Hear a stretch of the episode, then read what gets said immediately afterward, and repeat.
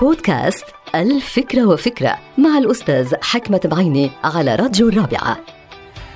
المسؤولية بشكل عام هي الاستعداد التام لأي شخص للنهوض بالأعباء الموكلة له بأقصى القدرات.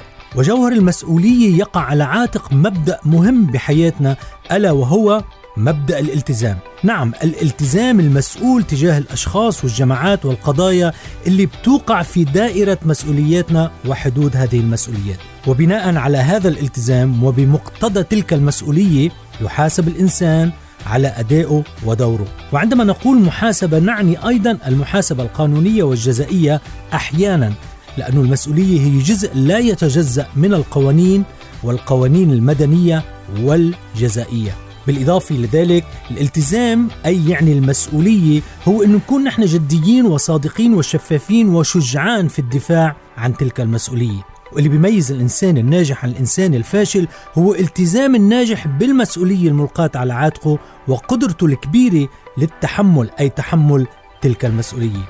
نصيحتي الدايمة هو أنه لا تلتزم بما لا تستطيع أن تتحمله ولا تتحمل إلا ما تستطيع أن تلتزم به. سأكرر.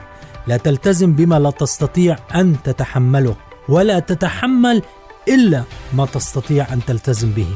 انتهت الفكرة. هذه الحلقة مقتبسة من كتاب الفكرة وفكرة.